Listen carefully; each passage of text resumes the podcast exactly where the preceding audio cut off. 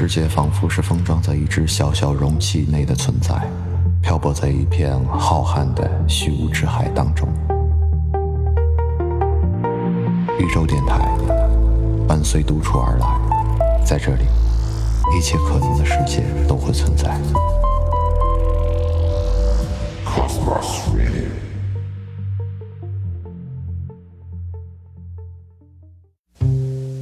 My funny 外地朋友，领证一年定于今年履行仪式，给家人朋友一个所谓的交代。昨天我的一句聊天问候，反倒把自己变成了两个人倾诉诉苦的对象。有时候，你可能不是爱神，不是情圣，不是生活模范，也不是感情精英，但是你可以以一个倾听者的身份。给倾诉者分担些许忧虑。在我的印象当中，这两个人在我认识他们的时候就已经在一起谈论结婚了。那时候我才刚刚结束大学入学的军训。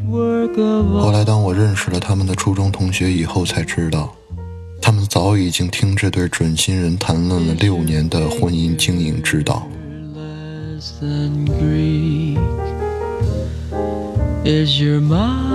然而，多年稳定的情感就在领证后的半年时间里发生了骤变。不是女人红杏出墙，更不是我那靠谱的哥们蓝颜加黄料给自己的媳妇戴绿帽。矛盾根源直指二人感情过于稳定。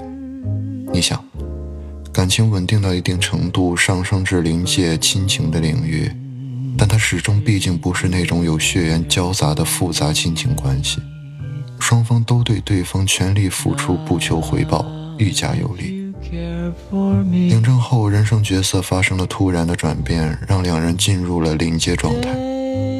这里所谓的临界状态，说白了，就是在现在的节点上，你不再是一个孤立的青年，而是两个家庭共享的力量支点。作为支点，你是要发力的吗？然而，你却刚刚开始走进对方的家庭。管对方的父母叫声爸妈，都略显青涩。何谈作为一股中坚力量，面对还相对陌生的新组织呢？如果你呵呵一笑，给出的答案是各有钱。OK，恭喜你成功的把角色转变成了老丈人的儿子。但是，还有一个事实正在蔓延：你的儿子很快就会张嘴叫你一声爸了。世界上的坏老爸多的数不清，你能把这个角色演好吗？不得而知。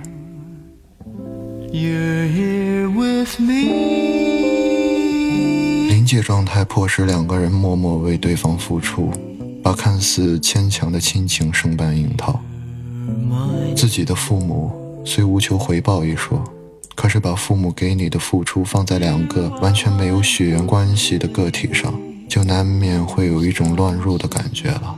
说白了，我为你付出了这么多，你却不领情，不但不领情，还变本加厉。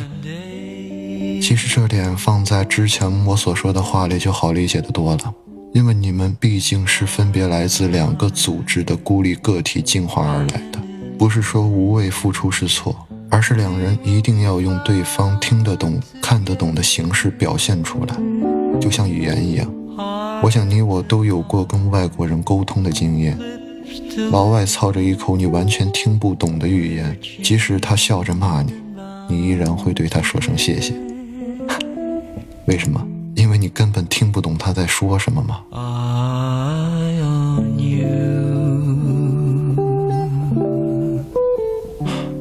简而言之，付出很重要。但最重要的，也是最容易被忽略的，是你的付出要让对方切实感知得到。愿你我共勉，晚安。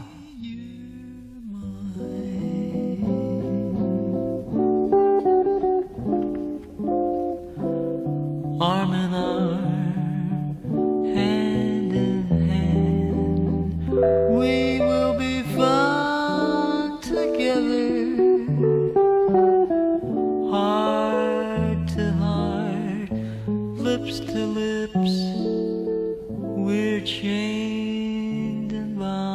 together.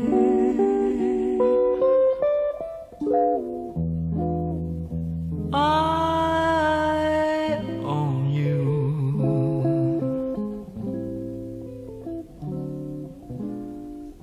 I don't need to buy love.